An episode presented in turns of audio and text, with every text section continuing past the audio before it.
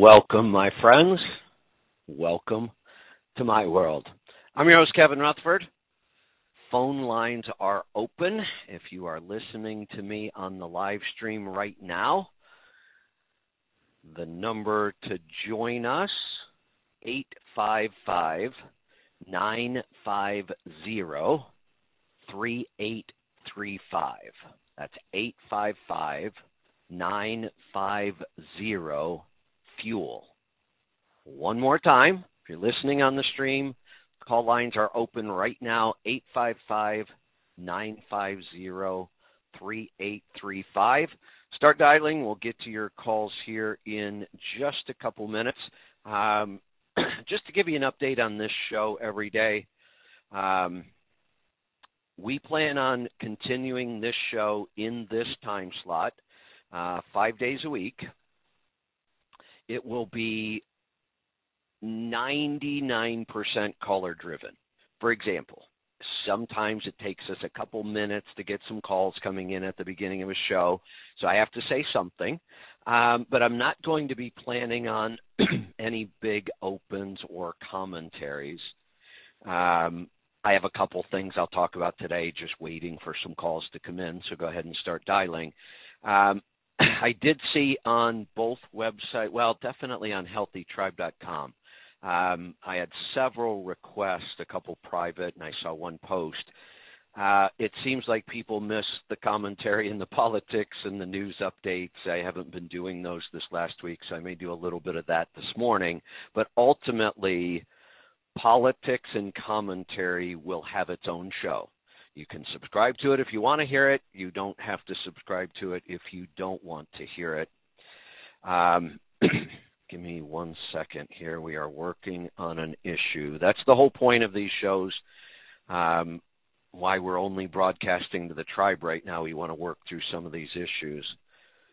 Uh, I'm having somebody check the phones only because I'm not seeing any calls come in right now, and that's pretty unusual. So I want to make sure uh, it's not something on our end. I know I saw some calls come in this morning uh, before we got started, but I'm not seeing any right now. So um, help me out here.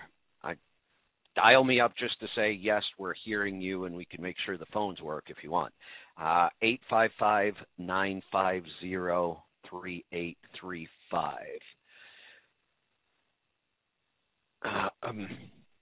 All right. So while they're working on the phones and we get some of your calls in, uh, one of the things people um, ask that I comment on is the Russia Ukraine thing going on. Uh, I have plenty of comments, obviously, lots of uh, opinions on that. It's not good. Um, a lot of what we're hearing from the media is misleading at best, and this is a really complicated issue, and I, have certainly been studying it. Oh, thank you. Calls are starting to fly in now. We're good. So now, if you want to get in, you better dial. Um, thank you for that. It's working. Um, here's the problem I, I am really, really struggling to find any good answers to this Ukraine Russia problem and I don't think there is any, and here's why. Uh, the U.S. and the EU, the European Union, and NATO, and most of the world is watching this and saying, and I get it, I understand that you can't do a no fly zone, you can't do this, we can't do that, because everybody is just freaked out about the thought of starting a war with Russia and what that could lead to. I mean, Russia has enough nukes to destroy the entire planet, and we clearly have a madman in control of it. So, how do you deal with this? And I know they've been trying to do just enough to help the Ukrainians without pissing off the Russians. Well, Putin. But it's not working. And it's not to say they shouldn't have tried it this way. I don't know. Maybe they could have done more. Um, but as far as trying to stop Putin from what he's doing, I'm not sure that we're going to be able to. And that's a problem.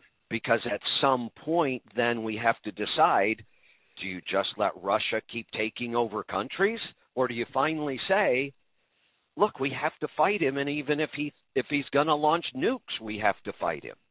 I, that's what I mean. There's no good answer to this. If we do fight him and he launches nukes that sucks but he might do it anyway. He's he's taken over one nuclear power plant and I think they're working on a second one now. So I, I'm not I'm not optimistic for a good ending to this. I, um, I, I don't now the one thing that everybody seems to be asking for, except the Biden administration just seems to be saying no, and that is pumping more American oil. I, I just don't understand how pumping more American oil could be bad.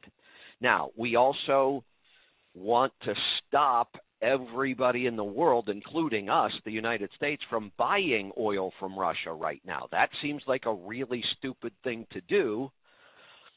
There is one downside, and it could be a big one, to stopping that oil flow from Russia, to stop buying oil from Russia,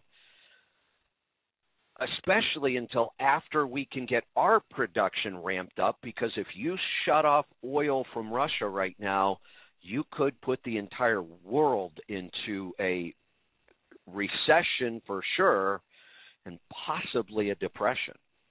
That's that's how critical the oil supply in the world is right now. Just the fact that they talked about doing it sent prices through the roof. If we actually shut off oil from Russia and everybody stops buying it, we could see $200 a barrel oil and we'd be talking about $8 a gallon gas, I think and that's that would I think it would send the world economy into a tailspin. So what do we do? I, I don't know. I hope there are people out there smarter than I am that have this figured out, but I'm I, I, I just I'm not all that confident. So you shut off oil to Russia, maybe it puts more pressure on Putin. I'm sure it will, but will it stop him? I don't know. And what if it doesn't? And if we don't crank up production, then we have a huge problem oil wise worldwide. So it seems to me, even get this, even Elon Musk, who makes his billions off of selling electric cars and should be jumping up and down for joy that gas is now almost $4 a gallon and diesel's $5 a gallon. He came out and said, we have to pump more American oil. I don't know why everybody sees this and our administration just says, "Nah, nah, we're not going to do that." I, I I don't get it. So that seems to me like the one thing that could be done right now that might make somewhat of an improvement. And then if we can build up enough supplies, stop buying from Putin. But the guy's a madman. I, I am. You know, Lindsey Graham the other day said he actually was speaking to the people around Putin, his generals and all that, and he said, "Look, somebody's got to take him out." And of course, the White House responded immediately and said, "Oh no, we can't say that. We don't promote that. We can't talk about killing heads of state." Well, come on, we've done it before. We went after Osama bin Laden for years and killed him. And uh, you know, I doubt that we could get to Putin. I'm not even sure if our best SEAL team could get to Putin. He's so well surrounded. So I think Lindsey Graham did the right thing. Uh, re- try to communicate with the people around him. Somebody needs to take the guy out. Uh, he's killing children every day. Why would the White House say we can't say we have to take him out? It's not like we haven't done this before. We do it all the time. Why this time we can't? Oh, you can't say that. Why not? Why not? The guy's a madman. He's killing children. He's about to destroy the world economy, and he's threatening nukes. What do you mean we can't take him out? Of course we can. If we could figure out how to take him out with our military, we should. But you can't say that. Lindsey Graham's being condemned for saying it. I don't understand why we can't. Done it before. All right. So um, I had some other things I was going to talk about, but since the calls are flying in, I think I should just start getting to those. Let's go to. Uh, let me. Big. Oh, those are the wrong calls. Hold on. Wait a minute. Hey, Lisa, Angie, Aaron, why are all the calls that come in, why are they all terminated? Every call that come in is now listed under terminated calls. Are you screening them and hanging up, or do we have something going wrong? Okay, here's a new one coming in. I'll watch this one.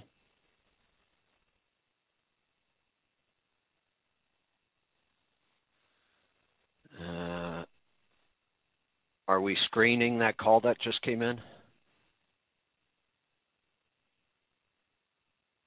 Hello? Anybody hearing me?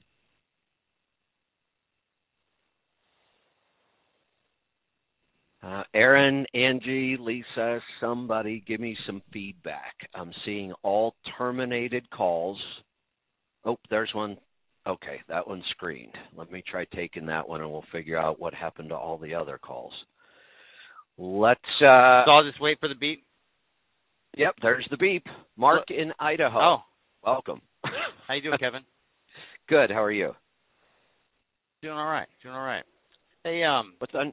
well, glad uh glad you got your show going on. Um, Well, thank you. also, yeah. uh, you know, we we hear over quite a while now. I've been hearing quite a bit of talk about, um, you know, the whole electric trucks, uh, Tesla, just electric vehicles in general. But I never hear, and I could have just missed the show, but I never hear um, any talk about the cost of electricity. This stuff isn't free. So what's the? No, I, and I haven't done any research because I'm not gonna. I'm not planning on buying one anytime soon. So Right. there Yeah, there is a I- cost difference. So There is, and I, I can answer that for you. And I've done a couple little pieces on it here and there, so it would have been easy to miss. I, I've researched this a lot. Here's one of the problems.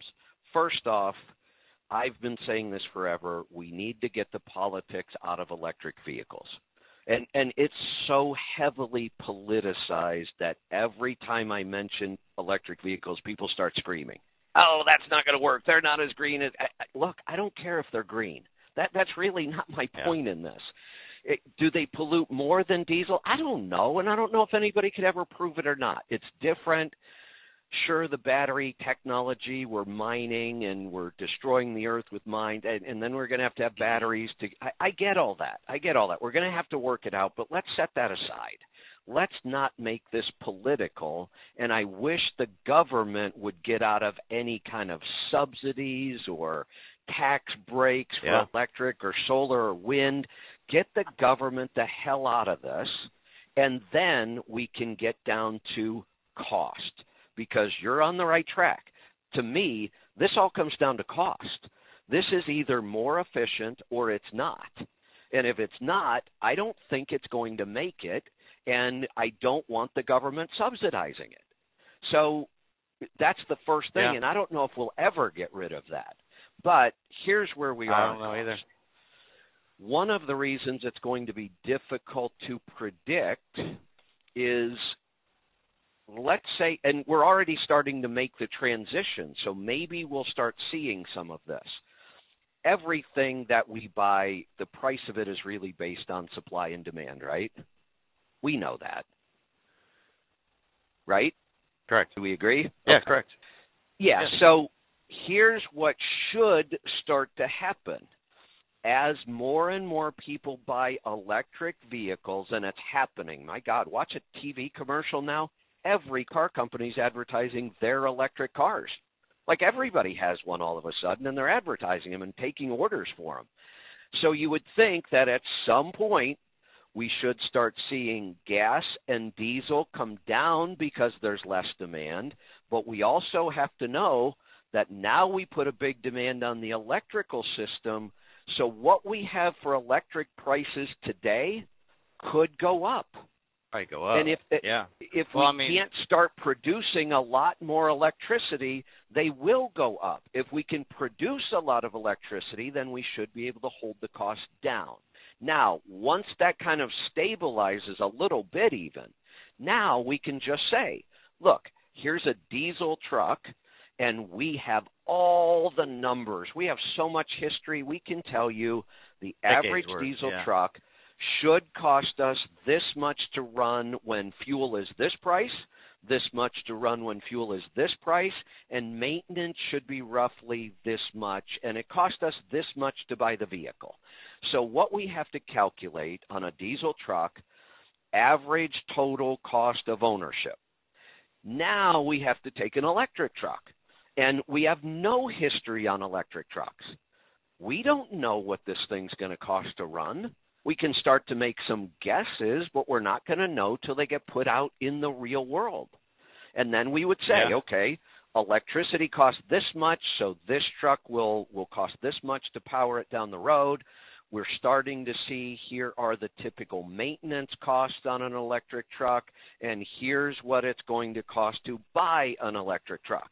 Now we can calculate total cost of ownership. If they're, let's say just, they're really um, close let's say it comes out to it's yeah. not that big of a deal. It's five or ten cents a mile difference, or maybe less than five cents. Now we would look at it and say, okay, um, maybe electric ends up being five cents more even. Well, I might be willing if the electric trucks are as good as I think they might be.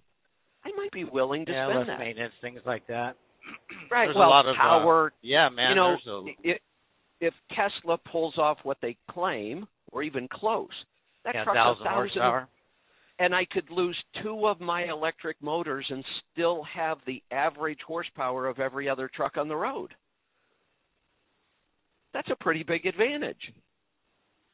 No, it is. It is. I just uh I just think about that, you know. So cuz I mean things are pushing ahead that way, but um actual the actual cost of it, you know. So I uh we like don't know said, it. That, and that's that, everything you just talked about is going to take a while. So right, that's definitely right. not going to happen overnight. And you got to get trucks on the road, real real world data and from regular users and and um yeah, now really start seeing the, things, the maintenance costs of things, and I just know that one. I don't know anybody with a car or any kind of electric vehicle, so I don't know what they pay every night they plug it in their garage or when they go to work and plug it in. It costs something. So it, it does. Here's one of the things though. So fuel itself. The only way we can get diesel fuel that we know of, nobody's ever made a synthetic diesel fuel. So the only way we know how to make fuel is to dig petroleum up out of the ground and then convert it into fuels, and we have to do that over and over and over and over and over. That process would never end.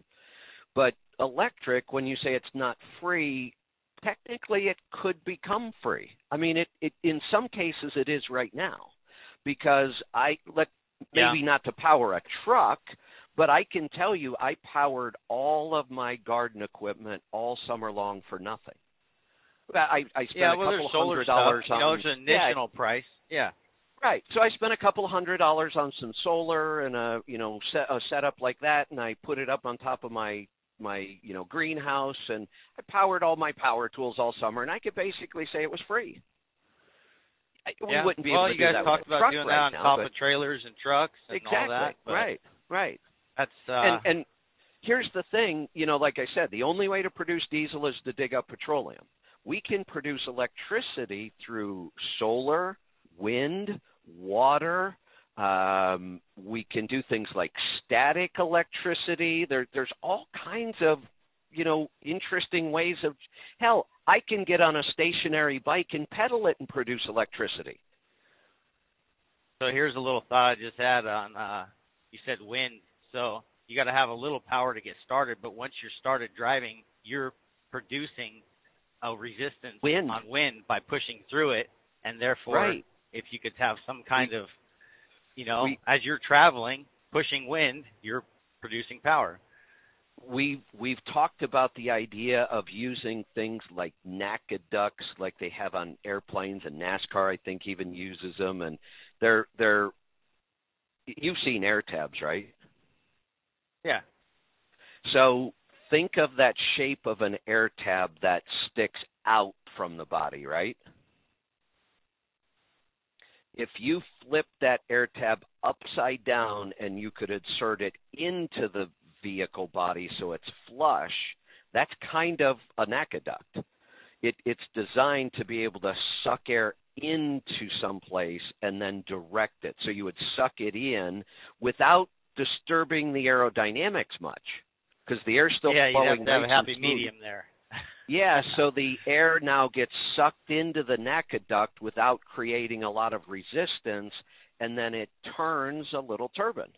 Now, the turbine's going to create some resistance, but can we produce more power with that turbine than we lost in resistance? And that's the question. Maybe we can. Maybe we can't. I don't know. Yeah. Well, that's that's pretty deep. That's a lot of work, but I'm sure people are working on stuff like that. Uh, we're far from, you know, uh, not using uh, oil right now. Oh yeah, Diesel. we're a long way. We're uh, we're a long way. Right. I mean, it's it's starting to happen. All this stuff, you know, basic electric vehicles like you've been talking about, but uh, um, still going to be using diesel for a long time, and as, We- as long no as doubt. No- what we no got doubt. going on It- in the world. So Here's the other good thing that I am happy about. If every one of these manufacturers is building and, and selling electric cars, and it looks like they all are, we will start to get some of our answers from that. Now, it doesn't all translate to a truck, but a lot of it will be we can look and say, hey, wait a minute. If the average car used to cost 10 cents a mile to maintain, and we're seeing these electric cars only costing 5 cents a mile to maintain, that's pretty awesome, and some of that should translate to a truck. yeah, same technology, you know, just uh, Right, just bigger. size. Yeah. Yeah.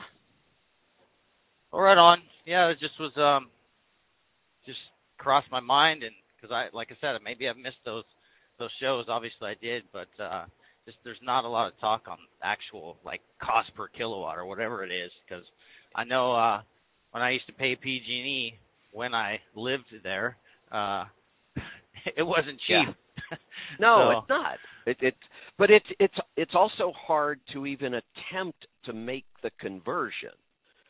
It's not cheap, but what does that really mean? Because we have no idea how much of it it takes to power that truck yet. Not for not for sure. Yeah. But the bigger problem is any calculation we try to make now could end up being very wrong as the shift from diesel to electric starts to affect prices of everything. If diesel starts to go down because there's so much less demand and electric starts to go up, our calculation might flip. All of a sudden, you might go, oh no, look, it's cheaper to run diesel now. But then if everybody moved back to diesel, then it's going to change again. You, you see how, It's a weird domino effect. right. That could easily change, just like you're saying. I don't know. Just thoughts that I had. So Here's another thought. We know that because the world is so dependent on oil right now, isn't that one of our biggest problems in Russia and Ukraine? It's all we're talking about. And we're talking about it because everybody on the planet needs oil. But as we start to make the switch to electric, well, maybe for a long time, the best thing will be that we actually have both. yeah, it's definitely forcing some uh plans to probably be pushed forward right now. Uh it doesn't Yeah, happen and- overnight, and- but um Right. Let's say that I'm sure. Yeah, let's say that right now we had already been moving to electric vehicles for five years. Well, Russia wouldn't be able to put such a stranglehold on us right now. Yeah, I um I, you know, I don't I don't engulf myself in the news, but I did catch something with um uh it was Shell and and I think another company where they uh they actually held contracts or they they're the ones that were actually purchasing it from purchasing crude oil from Russia and stuff like that. So some of Right. individual companies were putting holds on on stuff, but The government could stop Uh, that. Government just says no, you can't buy oil from the U or from Russia. The government tells us that kind of stuff all the time. And they can and they yeah, should, they, they but pick and choose what they want to. Exactly. Right. wanna- the the, the government could stop Shell from doing that in 30 seconds if they wanted to. And and that's what's going to have to happen and it doesn't look like it's going to. But let's go back to something else cuz this is a great conversation and I I just had another thought. So when we look at how important oil and energy is in our world, it's a big thing, isn't it? We've we've gone to war over it. We, we we're kind of at war over it now, but or it's making the war much That's more huge, complicated.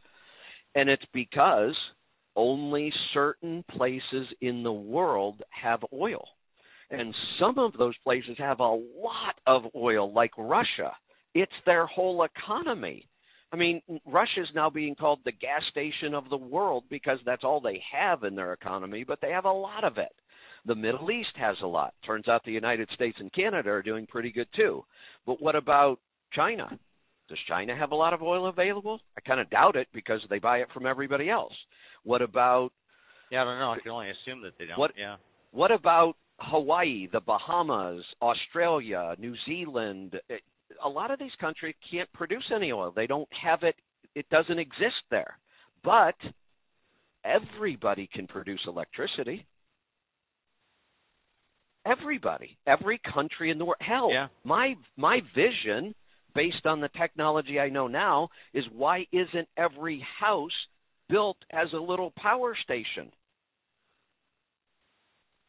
Why aren't we building houses with sol- full solar roofs, uh, geothermal technology to pull some energy out of the ground? We know how to do that with a couple little, you know, wind stations around the house somewhere on the house. Or why don't we turn every little house into a power plant? We could. It's quite possible, you know, and I know there's some Wouldn't people pushing cool? for that, and some people are re- resistant resistant against that, and uh, a lot of it's yeah. I mean, I, I'm down for a lot of it, and some of it could be, you know, people say, well, I don't want. Not every yard needs a giant windmill in it, but um, Well, and I don't maybe we don't need giant windmills. stuff and- maybe it's maybe it's Yeah. five little fans up on top of the roof that's put inside of a cupola, so you can't even see them.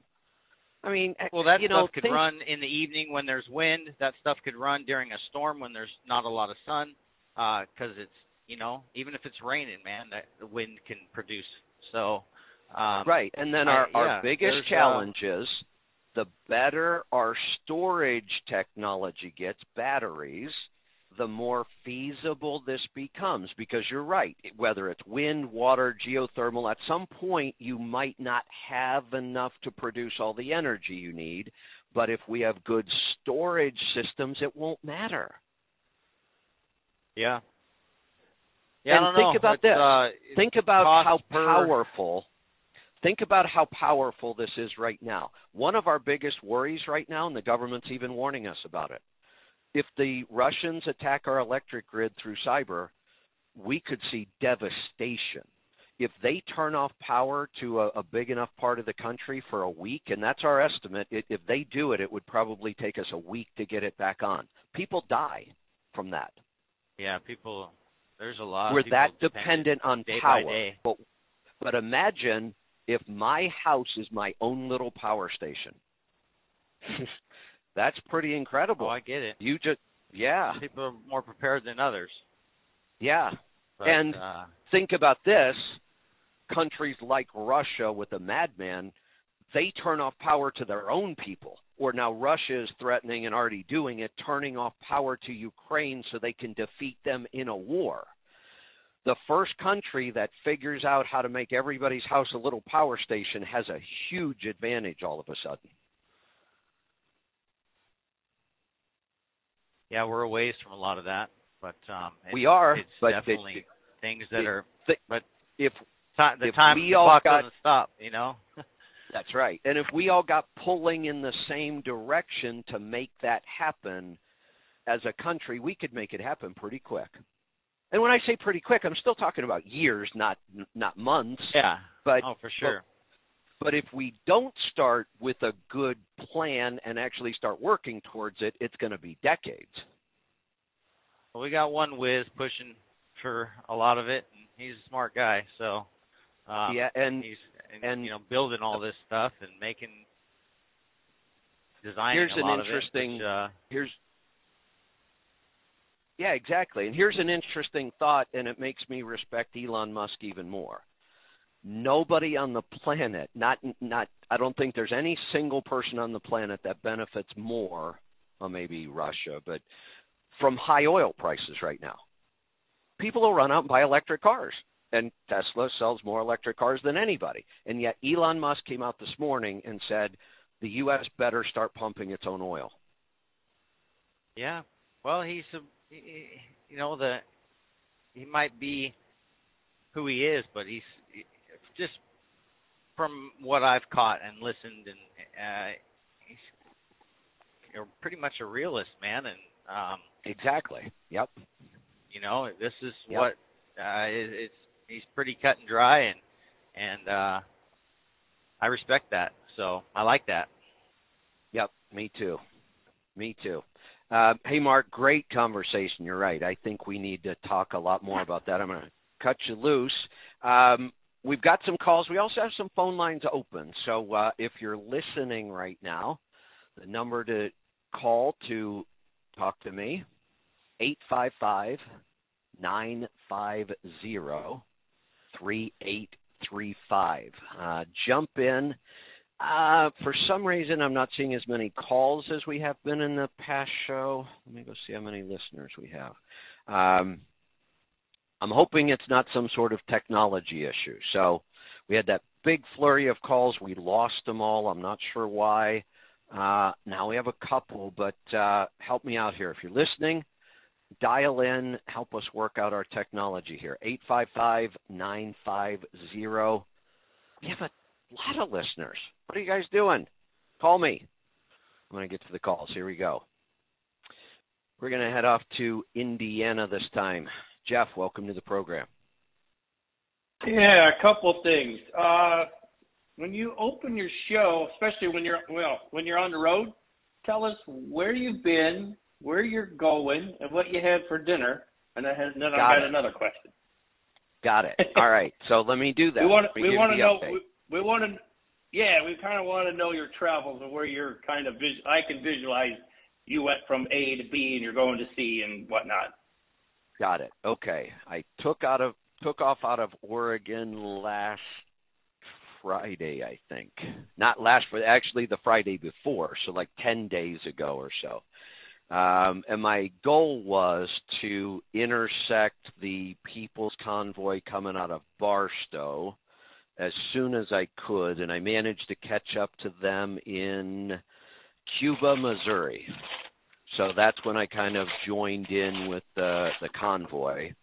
I rode with the convoy to Terre Haute.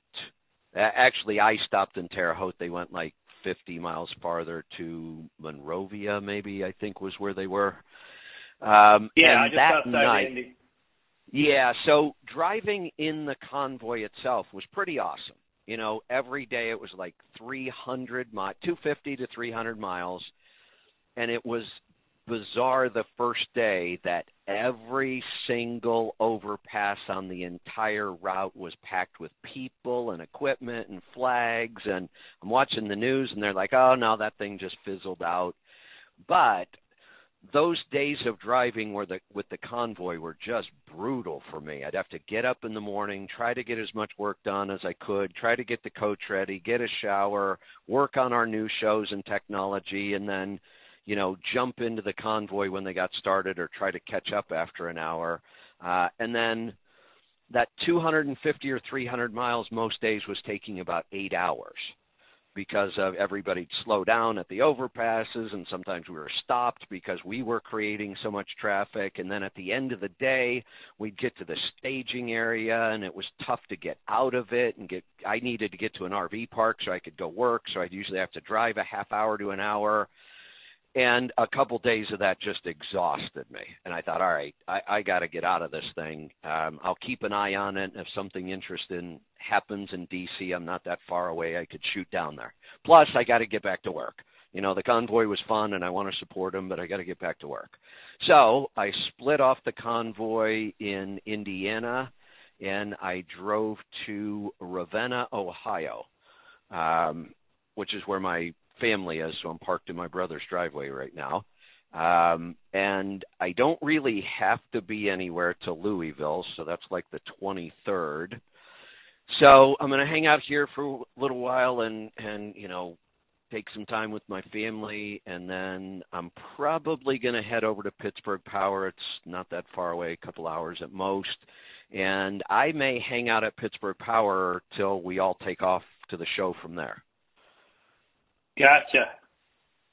Sounds and like as far as eating, as far as eating, yeah, what's for I dinner? ha- I have not eaten a, in 10 days. I have not eaten a single thing that I didn't bring with me in the coach. I haven't eaten out one time, haven't bought a snack, haven't bought a drink, a piece of food, coffee, nothing out of anywhere. Everything so my diet hasn't changed a bit. I brought all my own food with me, all my own coffee, all my own butter, and I haven't eaten anything except my own food. So nothing's changed. You trying to put Seven Eleven out of business, or no? I'm Yep. Yep. As much as I'd love to support the truck stops, I'm not buying any food from them. I will tell right. you though, Well, they're, they this trip they are getting plenty of my money for fuel. I'm averaging, and remember, you know, in trucking we get paid. I mean, there's some revenue there, and usually when fuel prices Yes. go up, fuel surcharge goes up and rates go up. So we we at least have some offsetting. Um, when I'm in the coach, I'm getting uh, on this trip, I'm getting like 5.4 miles to the gallon right now is the best I've been able to do. It got a little better the first couple days I was using Catalyst, but now it's dropped off again, and I'm not sure why. So I'm averaging right now $350 a day in fuel. that's a little bit. That's kind of expensive. That's a little steep, considering, uh, like I said, most days, I, you know, when I was with the convoy, I was only doing like 300 miles a day anyway. Uh, but then other days, I'm doing, you know, 650 to try to catch up, and yeah, 350 bucks a day in fuel right now. Okay. So going back to your what you were talking with your the the electric and everything, and I know this is way way in the future, but how how do you envision or how how would it work? Do I just buy an electric truck and say it's in service, and then it just gets punched in its route, and then it just runs and delivers, and I get money, or how how's that going to Oh work? no, no, wait a minute, because you are confusing two things that I wish I could get everybody to separate. You said electric. Yeah, I know. Auto- aut- autonomous electric. Further Separate down the them. road. They have nothing to do with each other because we are building autonomous diesel trucks right now. They're already on the road working. So electric and Oh. autonomous don't don't make them seem like they're the same thing. They're they're absolutely not. We can make an electric Okay. vehicle autonomous, but we're already using autonomous diesel trucks and they're moving freight. It's not tests anymore. They're actually out there moving freight and get paid for it. I thought electric trucks were going to start to have a driver and then become autonomous. I didn't know diesel Well, they- was They probably au- will. autonomous. Well, no, I'm sure they will. The the Tesla truck will come out as electric with some pretty robust autonomous features. It won't be a driverless truck. Eventually, I'm Okay. sure it will. But but don't Right. confuse the two because we're already doing it with diesel. Now, to answer your question, basically what you just said is right. If if if you could figure out how to go buy an autonomous vehicle now and you make sure you're operating in states that have laws that allow them because that's all still working out it's, Ah. it's not out of the question i mean right now the only people that seem to be running these autonomous vehicles are the companies that created them so for example the biggest company doing this right now in the united states unfortunately is actually a Chinese company. It's it's a company called Too Simple, T U Simple. They're I think they have big plants and testing facilities in Arizona and so they produce these autonomous trucks. Now so far I don't believe they've sold them to anybody, but they themselves, the company Too Simple has contracts to move freight with their autonomous trucks and they're doing it. I think they're delivering like a bunch of appliances from Texas to California, I think, on a regular every day these trucks are running And I think now, Okay. just within the last couple of weeks, I think they actually completed the first run with no driver in the vehicle at all. Okay, so I'm Uh, so if I just say five years from now, everything's you know all the states allow autonomous, and I just buy an autonomous truck. I just like get a load and I'll just see this truck take off from my my house to just to go, and maybe I won't ever see it again because it'll continually be going. That that's kind of the idea. Yeah, that's how it should work. Yeah, because if it leaves my house and then makes continuous runs all through the country, I may never see it again until I called it home or something, right? Right. And I'm sure you're going to have some dashboard on your computer where you can watch it and control it and check all the systems. And I, I'm sure that's going to happen. But you're right. If physically seeing the truck, why would I ever want to see it again? Hell, I don't want it to come home. Just keep working. Well, you're not making money if it's home, so exactly. if it's just gone, it's yeah. gone.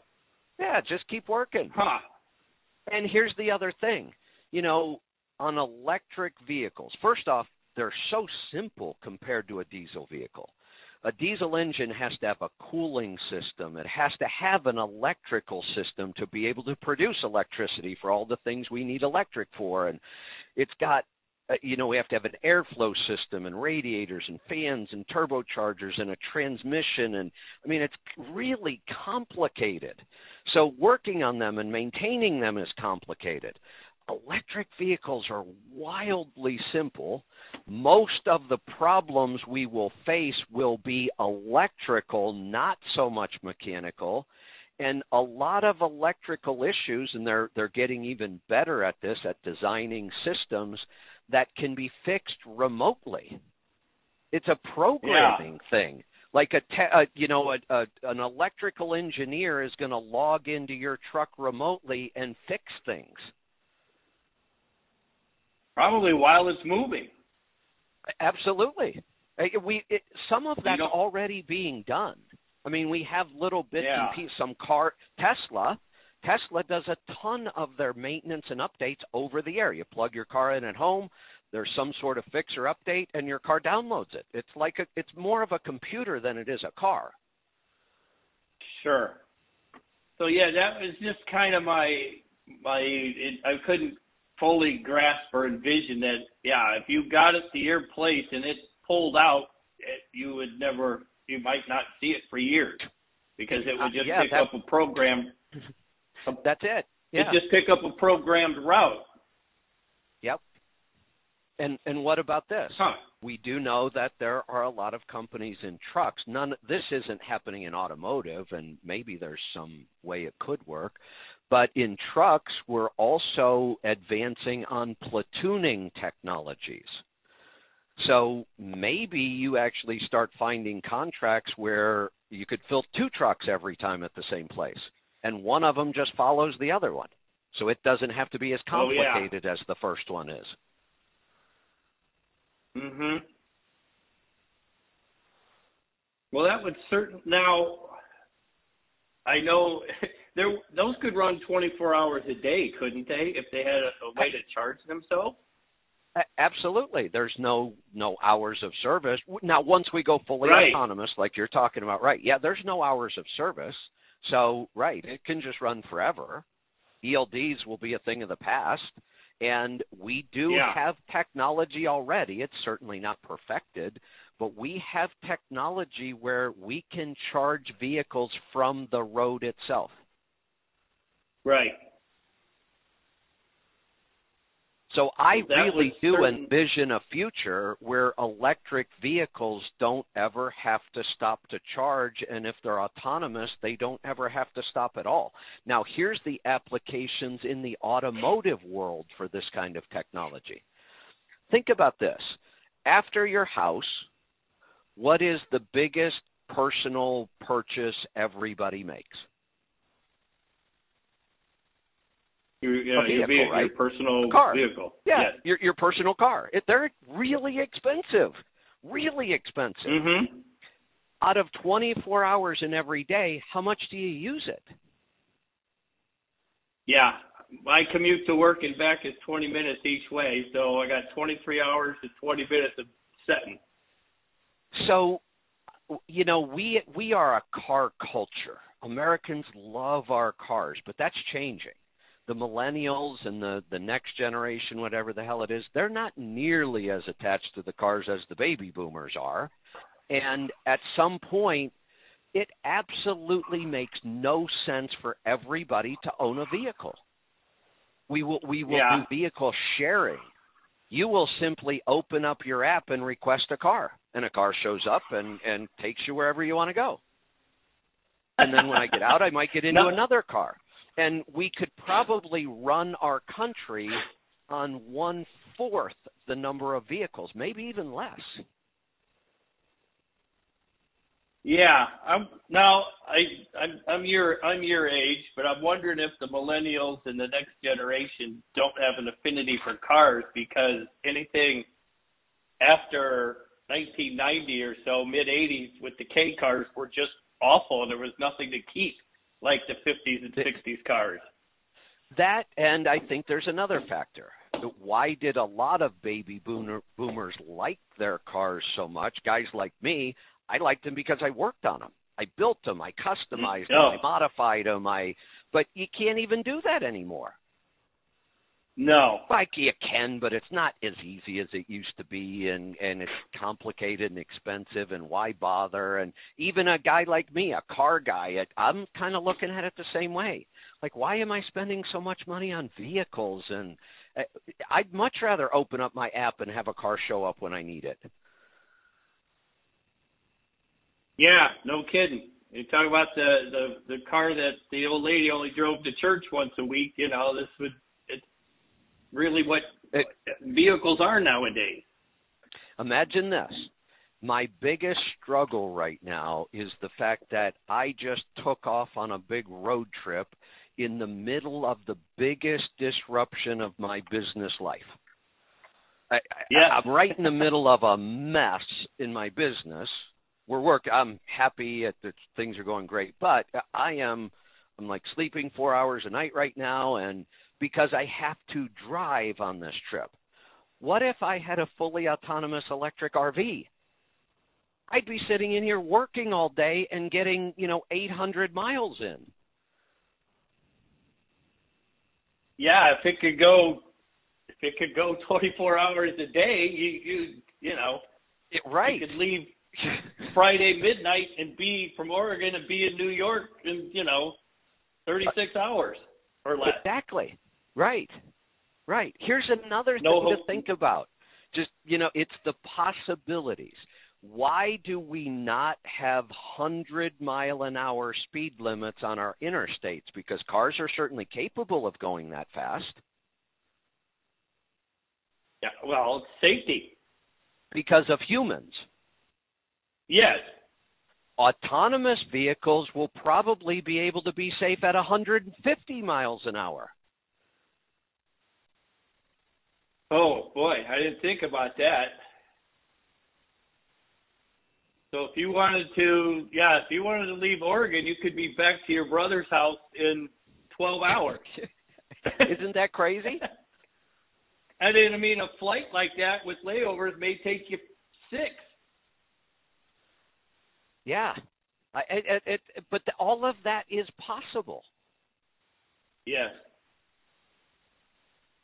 No, I yeah, I and I I have resigned myself to to look at the electrics, if you will, as a Tesla because they're cool and they're fast, and not as the politicized Prius for saving the environment.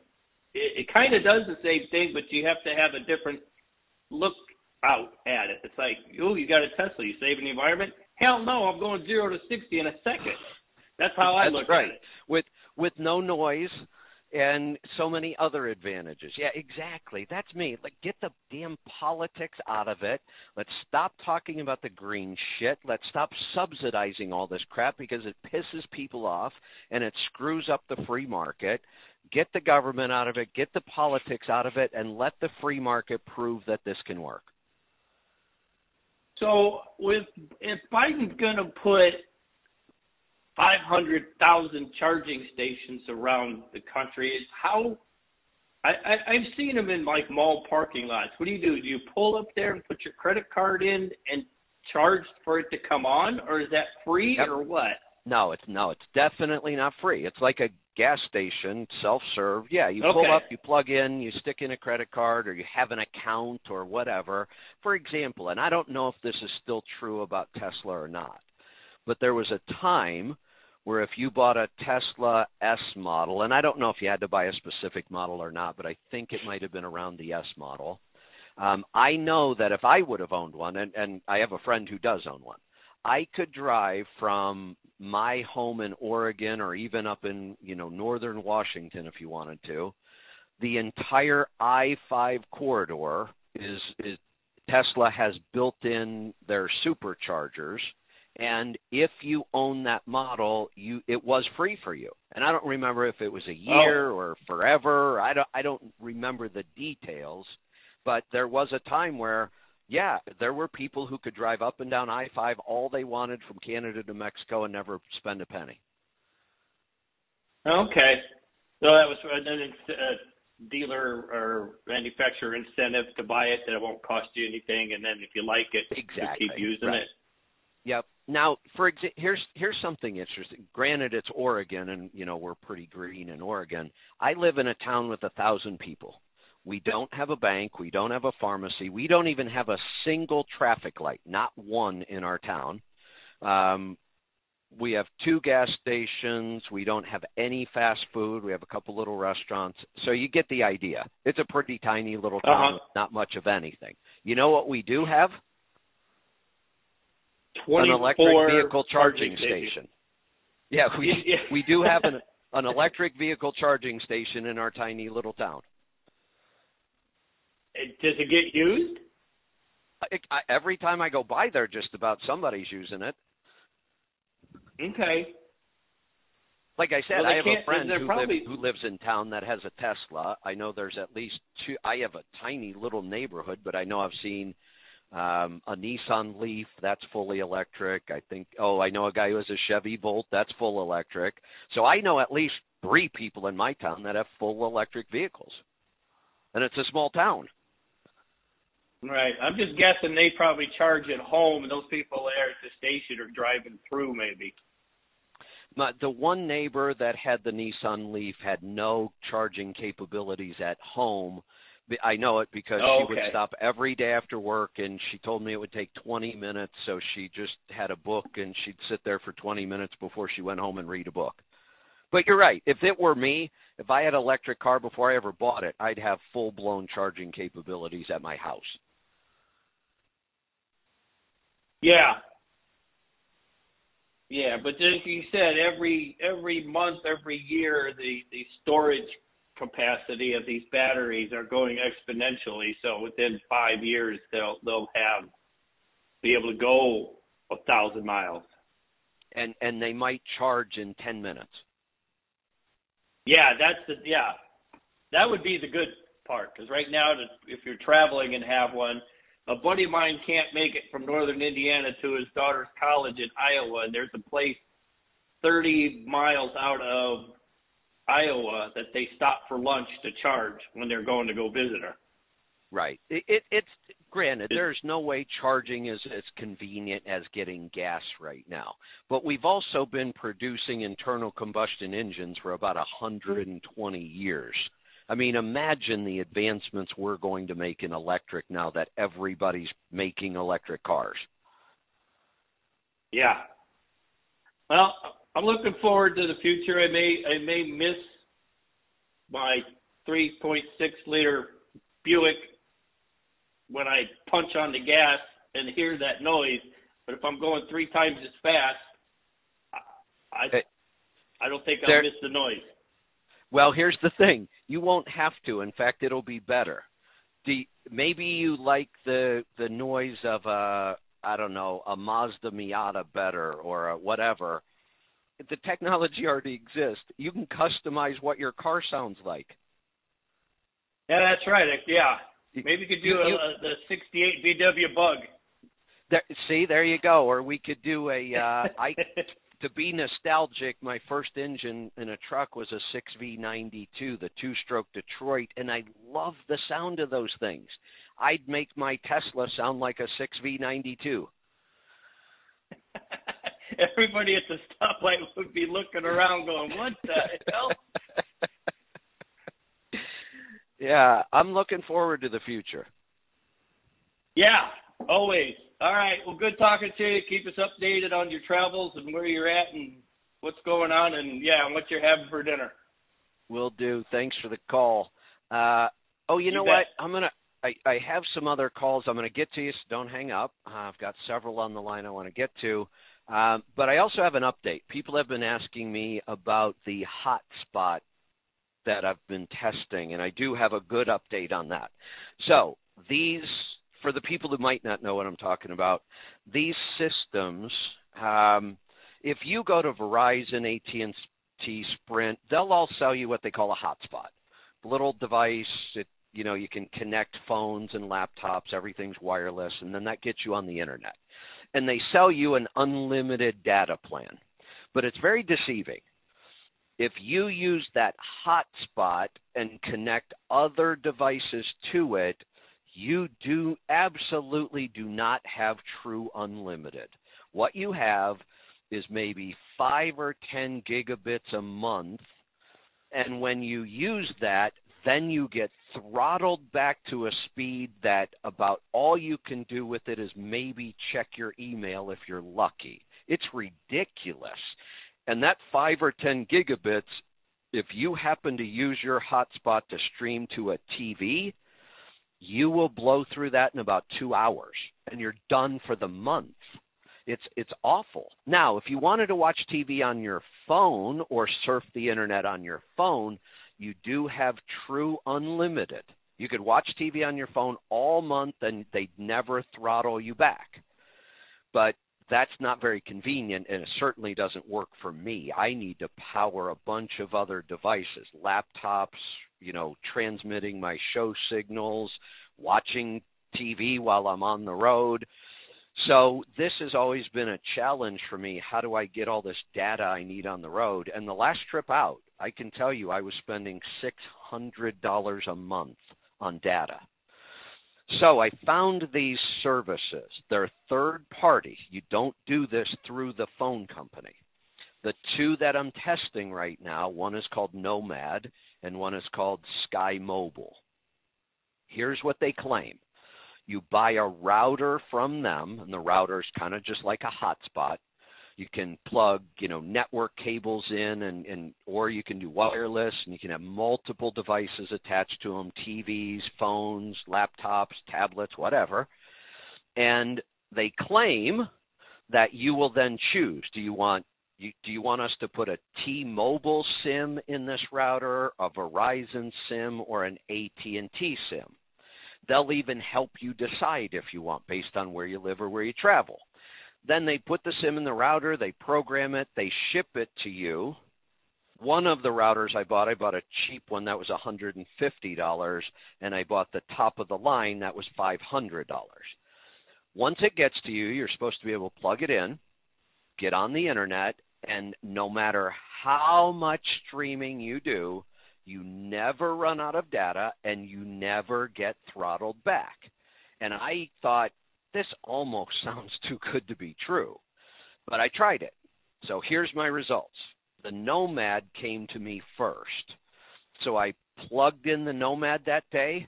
It took me all of five minutes to get on the air and it was working, working beautifully. Good fast internet, streaming TV, no interruptions. I'm like, this thing is awesome.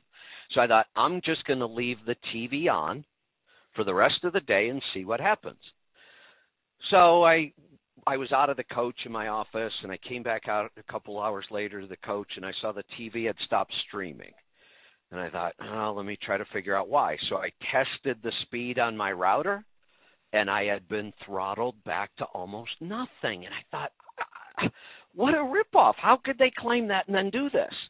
So you can't call anybody, but they do have online chat, and it was live. So I connect to the guy, and I'm like, "Hey, my router is working great. Now I'm throttled back. Uh, you know, I, I'm I'm a little pissed off because I I thought this might be too good to be true." And he's like, "No, no, listen, look, it's it works.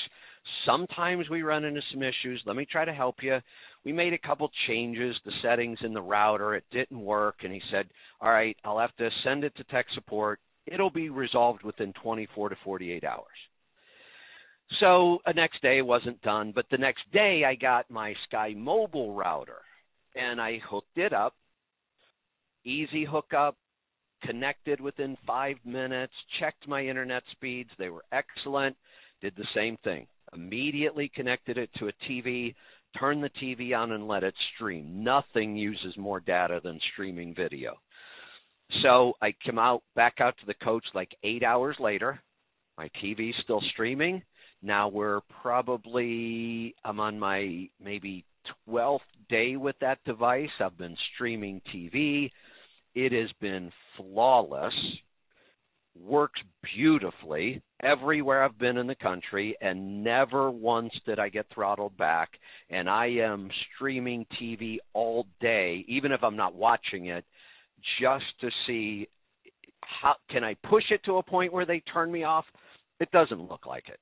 Now, the first company, Nomad, did not solve my problem in 48 hours, hadn't solved my problem like five days later, and I hadn't even heard from anybody. So I started blasting the company with emails and I said, You've got 24 hours to fix this problem, or I'm just going to send everything back and dispute it on my credit card. I'm not giving you a penny. They started responding immediately to me. Emails flying, We're so sorry. We don't know how this fell through the cracks. We'll have a technician contact you, or this problem will be solved in 24 hours. Nobody else contacted me but lo and behold, and I don't know if it was 24 hours or if I forgot and checked it later, um, all of a sudden that service just started working, not throttled back, full speed. That was probably four days ago, and it's still working beautifully. So as of right now, both of my services, Nomad and Sky Mobile, are working beautifully and they do seem to be true unlimited. So there's the update. But if I had to to recommend one, I'd say Sky Mobile um, because I didn't have any problems with that one. So that was also the more expensive router. I kind of doubt that made made a difference. But all right, we're uh, we're past the hour, but I'm going to clear all the calls we have that's the beauty of this format on the show. I uh, nobody chases me out of the studio. So we're going to head off to Idaho for this call. RJ, welcome to the program. Hey, good afternoon or good morning. Um, on your mind today? You should. Well, you should probably put me back on hold because now uh, I got about two miles ahead I'm going into some curves and I'll drop the call for about a half a okay. mile. I'll try Got calling it. back and all right. Okay. All right. Thanks for uh uh-huh. for helping us out there with the technology. Let's go to Texas instead. Grant, welcome to the program. Hey, Kevin. Well, this call isn't exciting as technology and electric cars, but um, I'm sitting in Midlothian, Texas at the Loves right now and fuel is four ninety nine a gallon. Yes, and, it is. Uh, I've actually paid over five on the in Ohio right now. It's over five. It's it's crazy. And here's here's my issue is I'm a car hauler, so I've got a big trailer that looks like a giant erector set. Exactly. And it's not aerodynamic by any sense of the word. Uh, I'm getting 4.8, or I'm sorry, not 4.8, 5.8 miles per gallon um, and you got me beat. I want. Are you, I, I know you're getting a little bit less than that, but my question yeah. is, I, I want to slow down, okay? But when do you reach a point to where you're losing more revenue than you're saving in fuel? This is the exact question every owner operator needs to ask themselves and then try to figure out because the answer is different for everybody for a lot of reasons. And I can go through some and I can help people, but I can't definitively answer it for most people. Now, at some point, especially at $5 a gallon fuel, I could make some generalizations and say, look, if you're a single driver and you don't have freight that you can pick up within 30 minutes, be back out on the road making revenue, get it off your trailer within 30 minutes, and every time you're not sleeping, you could be driving, and the rates are still strong, then maybe you don't want to slow down at all. But if if I'm rushing to get to my delivery and I get there 4 hours early, and now I might even idle my truck because it's cold when I get there, it would have made a ton of sense to just slow down. A ton. Yeah. It, so, but that's just one scenario. But that's how we have to start thinking, and that's why everybody. Now, here's the thing. I'm going to go back. I have a calculator somewhere that I wrote years ago when fuel was really high, and I got to go find it. And if not, I, I can redo it again. But it, it helped you answer this question you could use this spreadsheet and kind of plug in your fuel price and your rate and a couple other things and you could run scenarios and it would say yeah if you slow down 5 miles an hour and our our rate stays the same you actually start profiting by this much. And if you slow down 10 miles an hour you could actually profit by this much.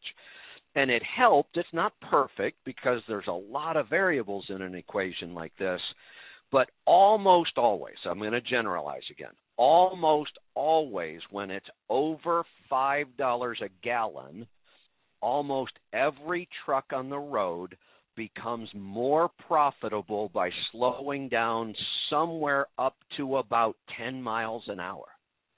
So if you've been running 70, almost every truck on the road would benefit from running 60.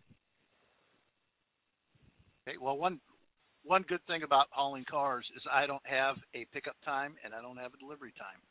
I show up when I show up.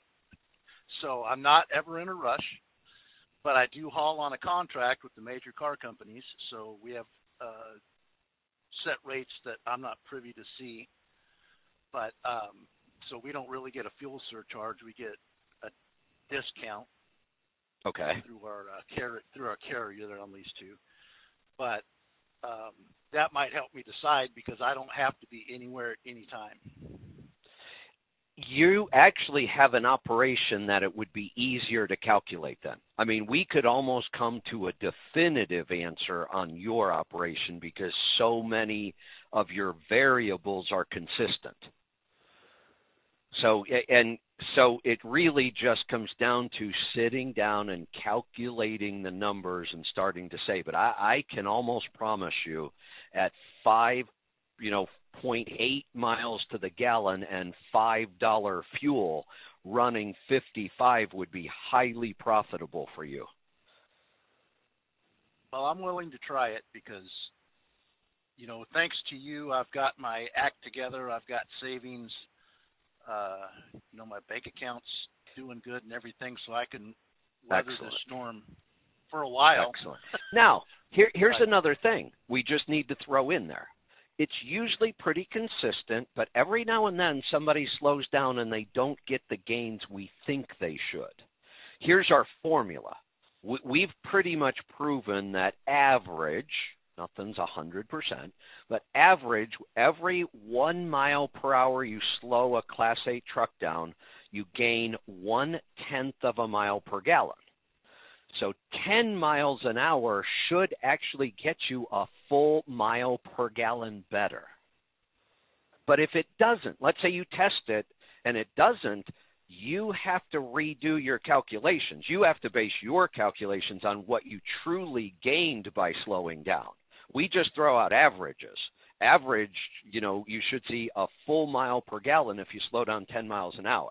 Now, if I go on history, you are one of the trucks that I would expect you might gain even more than that because your aerodynamics are horrible and aerodynamic is an exponential thing. When you start slowing down really bad aerodynamics, you see big gains.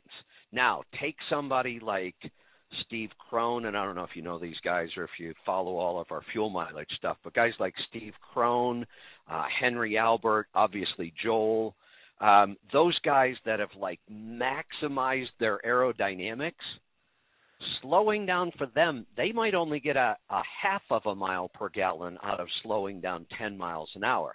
That's why all three of well, I know Joel and Henry have all worked on like running 70 miles an hour and still getting good fuel economy because their aerodynamics are just so good. Does that make sense? Yeah, because my aerodynamics are so bad, it just exponentially gets worse the faster I go. Yeah, and then I'm the slower you I'm go, actually pushing wind. Yeah. So now the slower you go, it's exponential again. Your gains really should go up.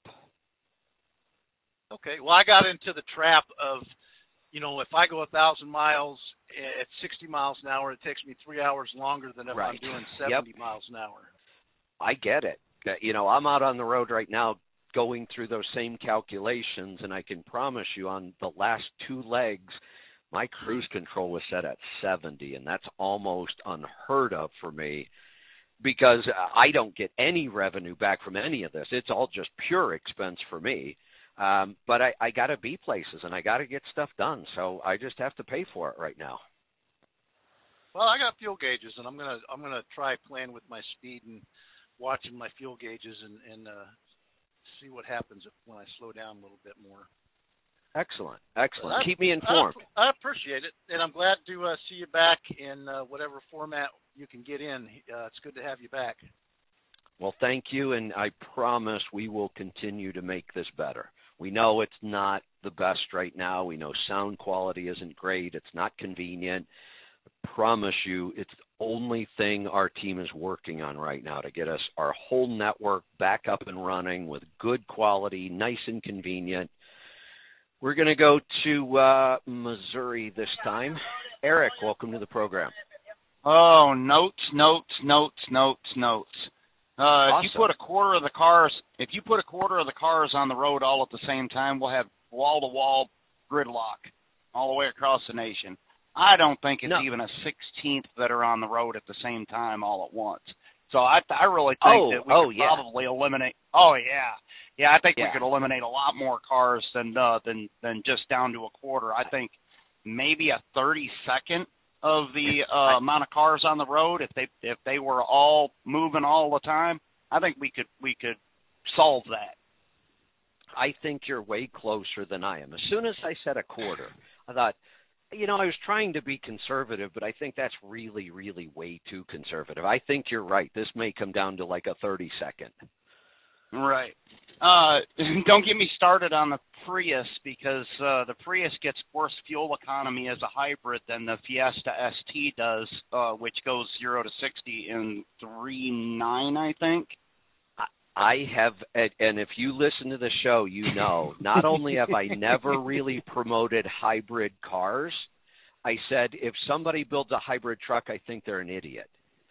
It, it, now, now I will tell you what I do think is going to happen in the trucking world as far as a hybrid. I do believe for a while we may have hydrogen electric hybrids, and that's basically Uh, you know- what the the uh, Nikola truck. But Nikola's doing a full electric truck too. But I still think they're going forward with a hydrogen electric.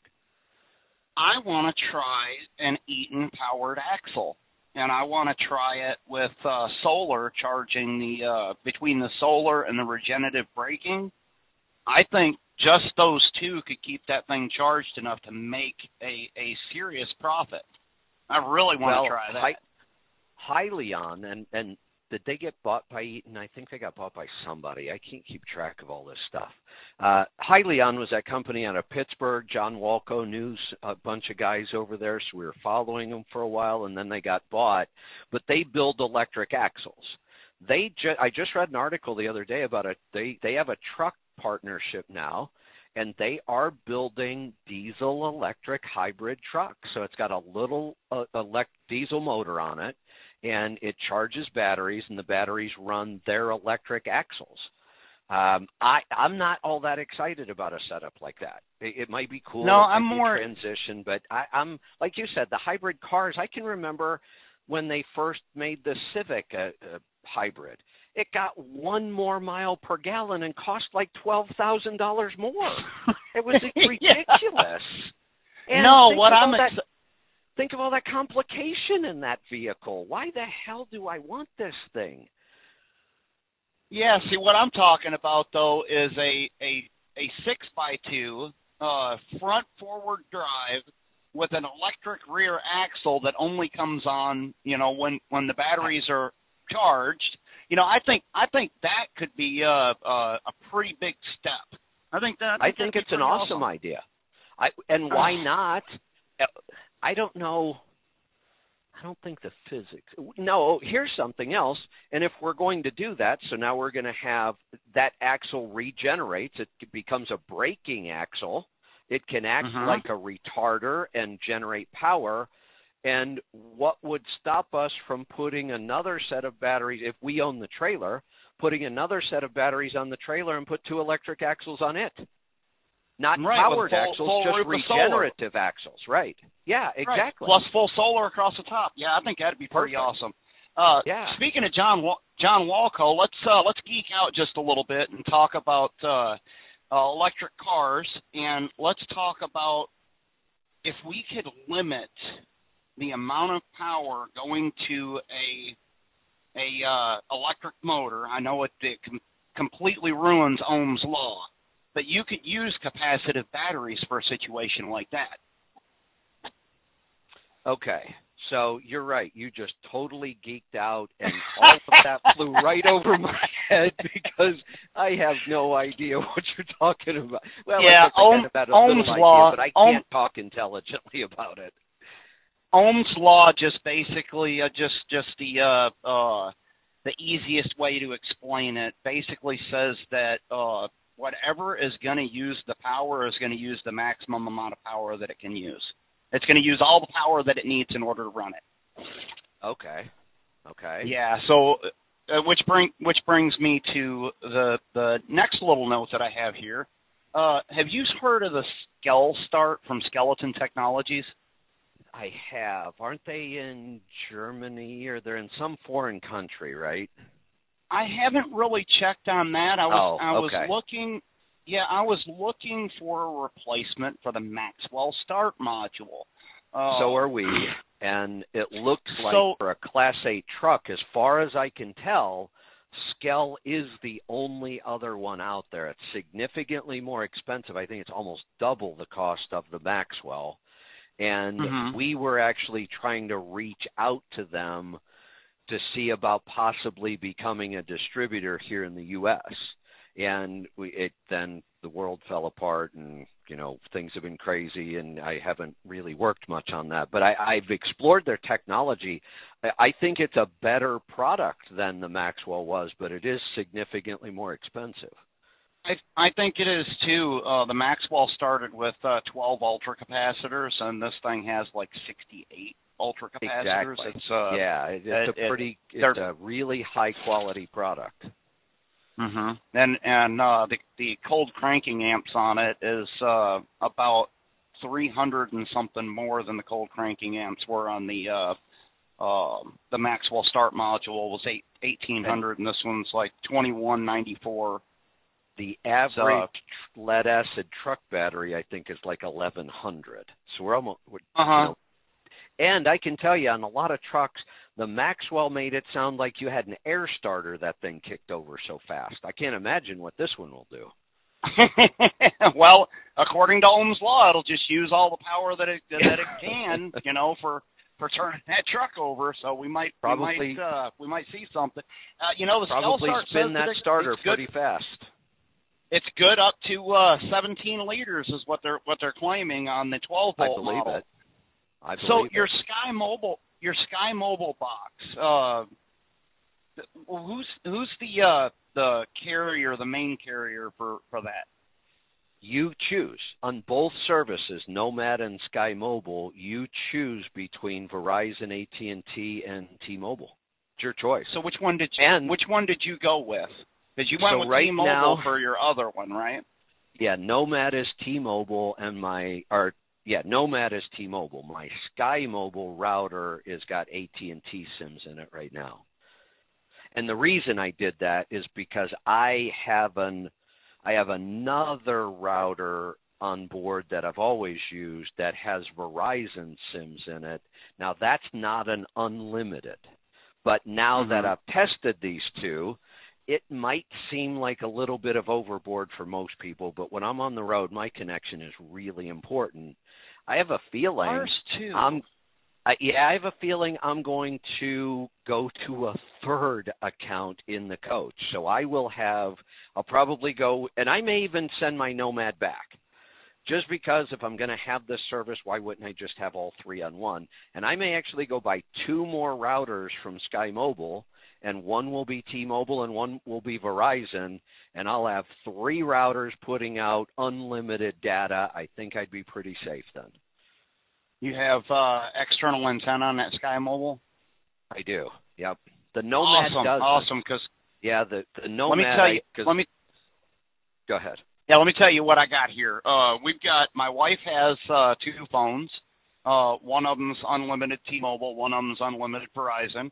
Uh, the Verizon that she, she works remotely, and then I've got uh, two SIMs in my one phone, and I can switch between the two of them effortless, effortlessly.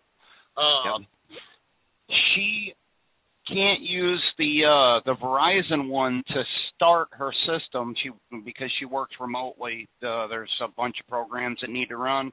So she has to do the T-Mobile first and then switch over after everything's up and running to the Verizon in order to get that to work now we're limited on 10 gigs per and I've got 20 gigs on my T-Mobile on mine uh so between the four of those plus all the TV streaming that we do but we don't actually stream to the TV. I just plug my phone into a thing called a DeX, uh, and it basically turns the phone into a desktop computer, and and we just full screen TV from there.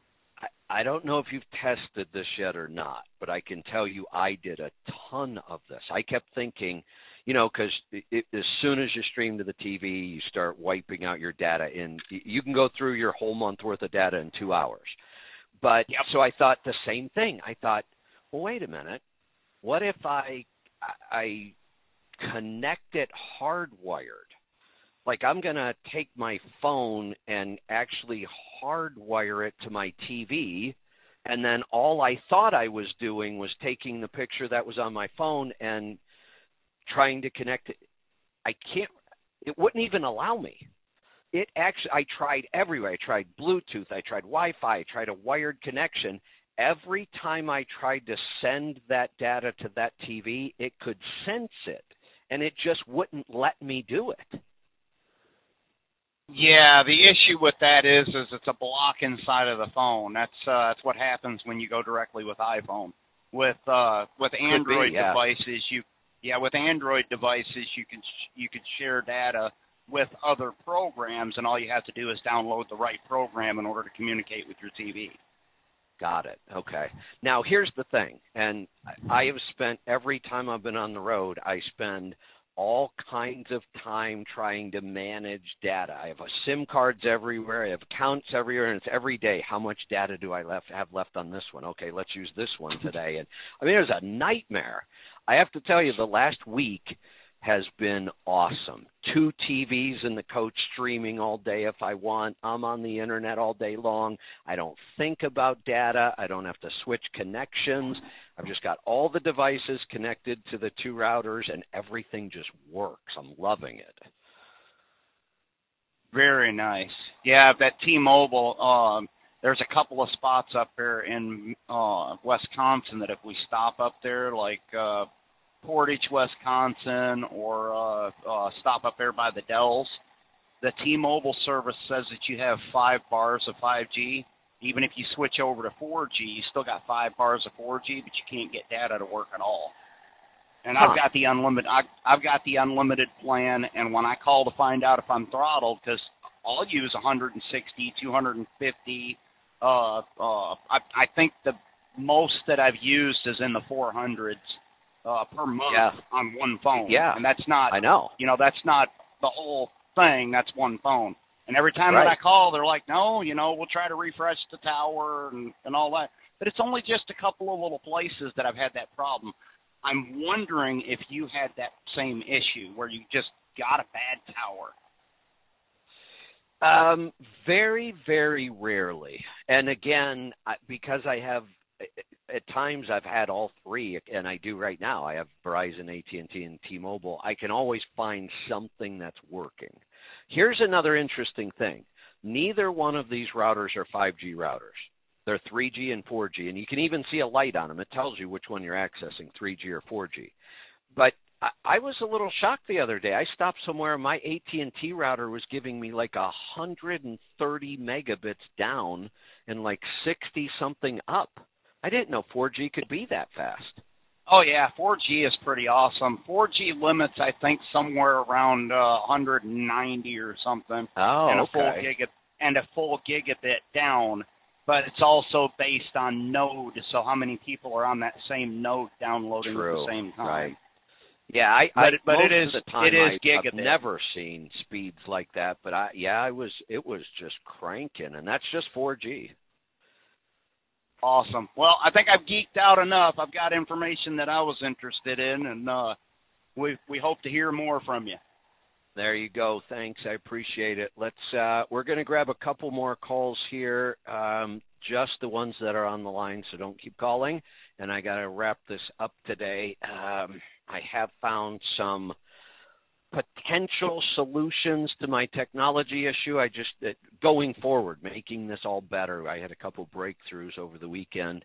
Uh, I just need to go someplace today and get some equipment and start working on it. So we'll take these last two calls. We'll wrap it up. We're going to go to Tim in Wisconsin. Welcome.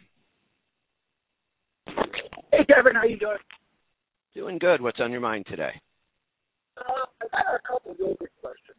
So uh, first off, first batch I made. Hey, uh, hey, Tim. Tim. Yep. Are you on some kind of a Bluetooth or speaker? Your your call quality is really poor. Is this any better, Kevin? Uh, It's a little better. Go ahead and give it a shot. We'll see how it sounds. All right, how about now? Is that better? It got a little louder, but it's still a little staticky and kind of broken up. Okay, well, we'll.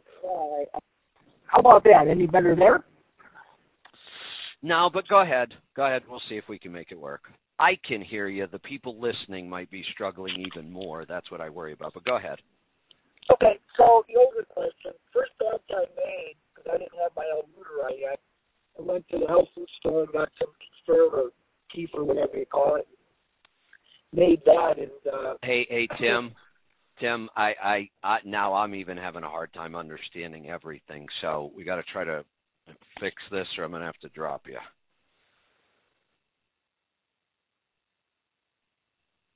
Nope.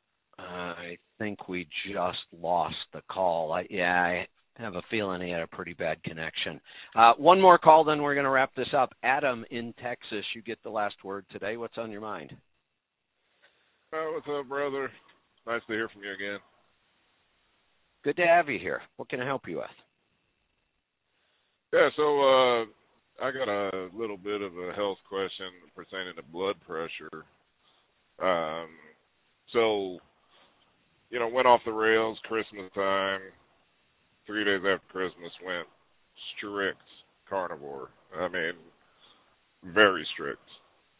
And uh about three weeks ago I uh left the house, came back into Texas and they sent me I had to go do my DOT physical anyway, so uh they sent me to one of these Texas med clinics.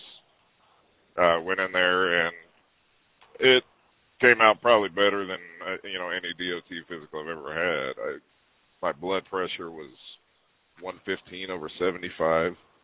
Excellent. Um, zero zero sugar in my urine. Perfect. Um, so everything was good. I mean, he he yelled at me because he saw me smoking a cigarette by the front door before I came in. But you know, uh, you know, other than that, everything was amazing. So you know, I was I was happy to hear that, and and you know, even you know, my next size is under 18 because I, I I was always getting tagged for sleep studies. Right. Um, but I know I haven't been adamant about checking my blood pressure, but the last time I was really checking it, probably around Thanksgiving, it was it was a little it was in you know the hypertension range. Okay. So, uh, you know, at the physical, after about you know five weeks on carnivore, 115 over 75. Um, I go home, you know, a week later to Colorado Springs, and um, check my blood pressure again. I'm at 153 over 90. So was it and just a one-time thing, or is it now consistently like that? Well, I, uh, that was my question. I, I've been check. I checked it all weekend at at home because it scared me. I'm like, I, you know, I was just 115 over 75. What's going on? Hadn't changed. Hadn't had Right. a cheat meal. Right. Nothing. And Okay. then all of a sudden, I'm back in hypertension, and so I take the blood pressure cuff with me. I get back down to San Antonio uh, last week. I'm uh, 118 over 58. Okay. Perfect. So here's So the I. I was wondering if it was the elevation or what what's going on here. You know. The good news is, and I'll come back to explaining what it might have been. The good news is you're fine. Don't worry about anything. You don't really need to change anything. Blood pressure is like this. It it can be. all- I can take somebody and raise their blood pressure in 30 seconds if I want to. I put them in a really hot shower. Put them in a really hot shower. Their blood pressure is going to go through the roof. That's how it works. Um, nothing wrong with that though. So when we get those one readings here where it's really high, I, I could come up with ten reasons why. Stress will do it. Heat will do it. Um, altitude would have an impact on it.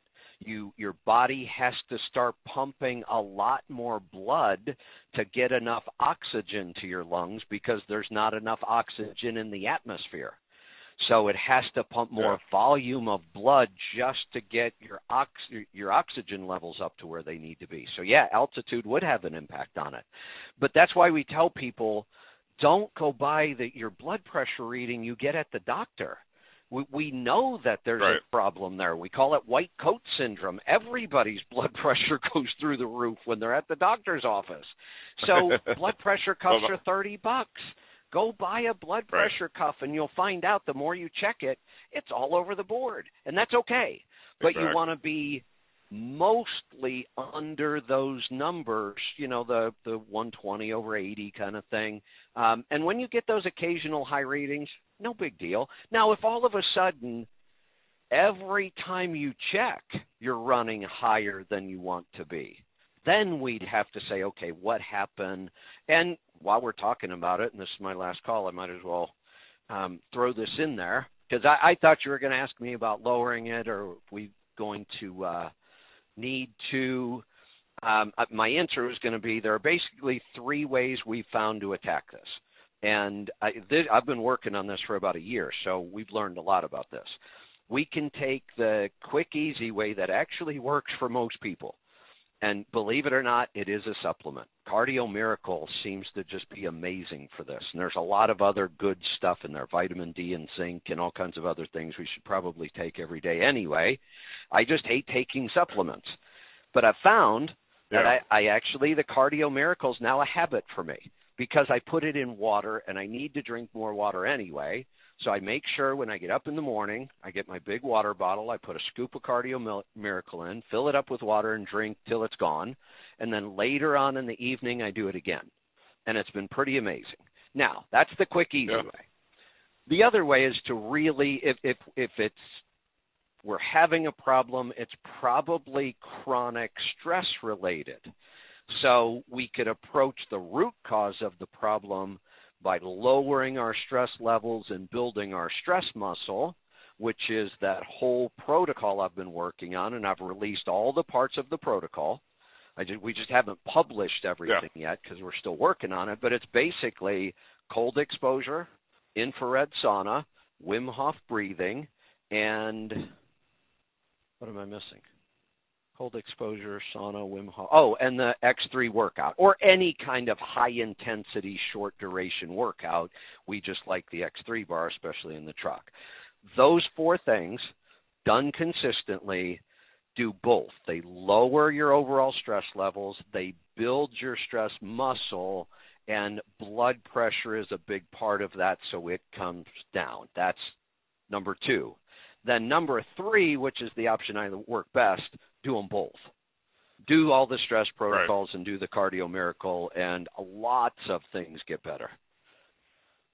Yeah, I, I mean, I was scouring, you know, and it, you know, because it does, it does kind of scare you when you're getting these high readings all of a sudden. And oh yeah, absolutely. So I was thinking about, you know, and and and the well, the immediate thing that popped in my head was the altitude. You know, I'm I'm six. No, you were on the right track. Than, yep. You know. Yep.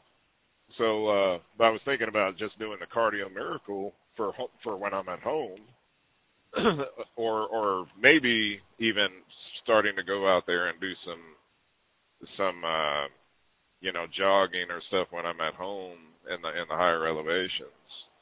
So and, here's uh, what I would recommend instead of jogging for a mile or two or 20 minutes or 30 minutes or whatever, go sprint instead. Yeah, like a hit the hit stuff. Yeah, hit you know, yeah, exactly. blast off. Yeah. One of the good Yeah. ways to do it with jogging, and it's easy to do in Colorado because you have hills everywhere. I, when I do like Sure.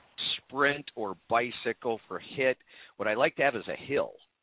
So I run up Yeah. the hill, which really stresses me, and then I walk back down and then run back up. Sprint. Yeah. Well, we do those, we you in, know, uh, three or four until you feel like you're going to fall over, and it only takes you ten minutes, and you're done.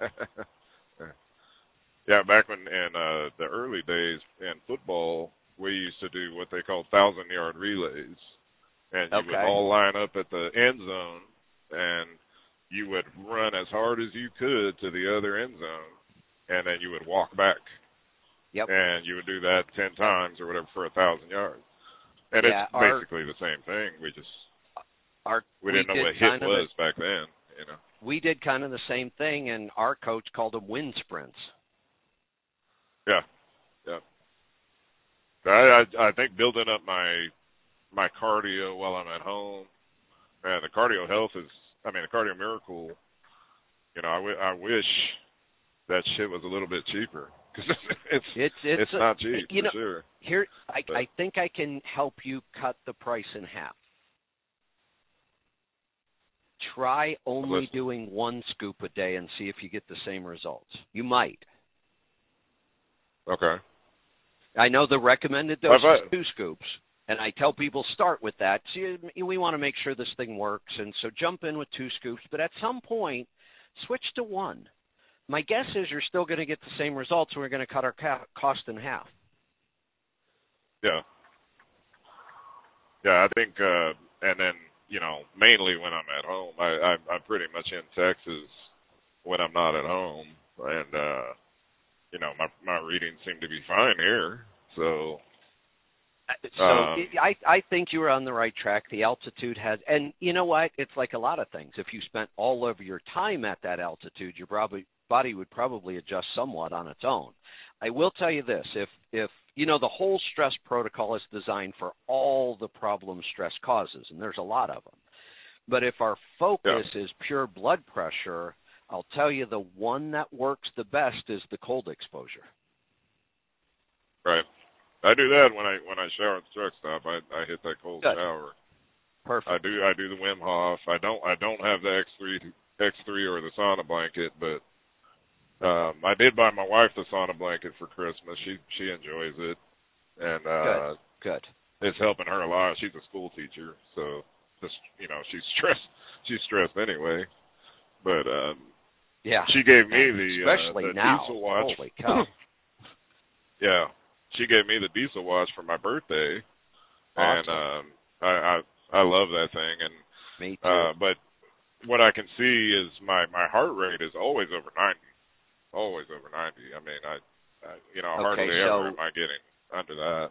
the the best way to bring your your resting heart rate down is some sort of hit training and especially if you do Yeah. that hit training at home in Colorado that it it's like Right. sports teams and and a lot of professional athletes go to Colorado to train just for that reason that altitude if you Okay. train in that altitude Yep. it it's really powerful Yeah, we have uh, right there in my town. We have the Olympics Training Center. I've Uh, been there awesome it- place Yeah. Oh, it is. yeah my really cool. My um when I coached in the club, uh at high school I was the well, technically I wasn't head coach, but I, I ran the whole wrestling program. I did all the training and that. But in the club, um our head coach in the club was actually uh he's Olympic level qualified and he goes out to the training center out there all the time. Yeah. But everything is, uh, I mean, other than everything's awesome. Uh, you know, we've been doing the yogurt for since, uh, you know, right at the first of the year too. We everything. Oh, awesome. You know. Well, no wonder why you got such I- good results. You jumped into the deep end with both feet. well, I mean, and, and I'm, you know, I'm not really looking at the scale because I I am working out. So, um, Yeah. you know, I'm I'm a big guy. I mean, my my weight at the at the physical was 297, but I'm, you know, I I wear a size 36, so Nice. you know, I'm not Yeah. really concerned with that. What you know, that's a lot of more muscle than than fat. That's right. And Yep. So I, I, you know, I try to stay away from that, what- whatever that scale says, and see how you know my how my clothes fit, and you know. Exactly. But yeah, Hey. we're uh, we're doing good. I just I just wanted to run that by you because it, it gave me a little concern. You know. Nope, you- you're on the right track. You had already figured it out on your own. Um, you're just calling me to verify, and you're correct. Yep, you had it. Yep. You're the almighty wise one. So. Uh, well, like you're, like I said, you had this figured out. All I did was verify it for you. Yeah, uh, that's that that that's more than I could ask for, brother. I appreciate you. Perfect. Perfect. You're welcome. Thanks for the call. Awesome results. We're going to take. No, we're not. We're done.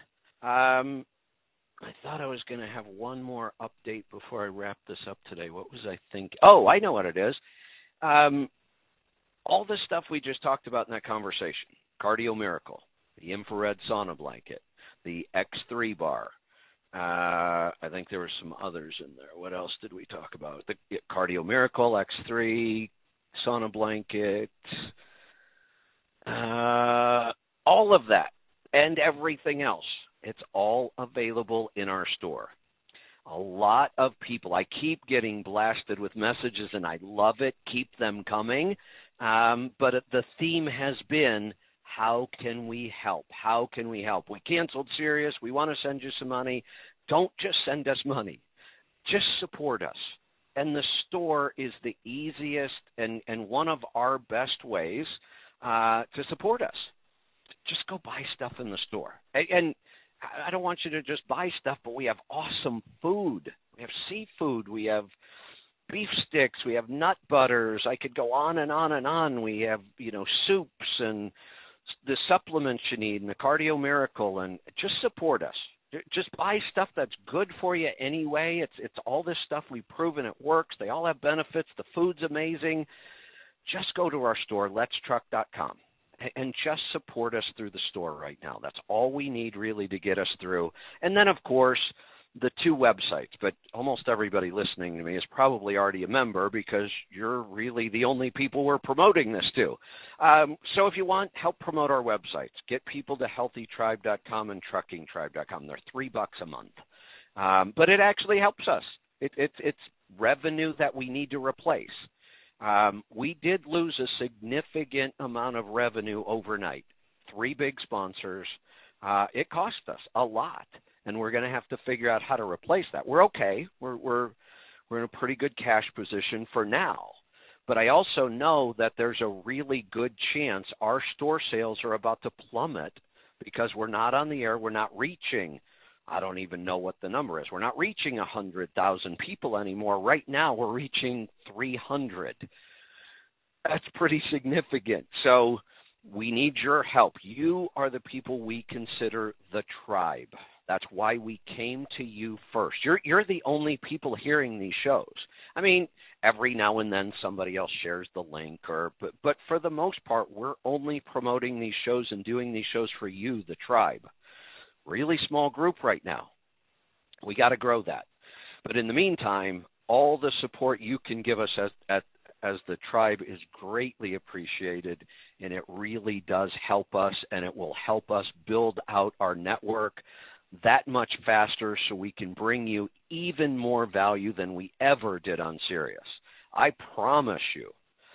Help us build this network out and we will build a trucking channel you can be proud of.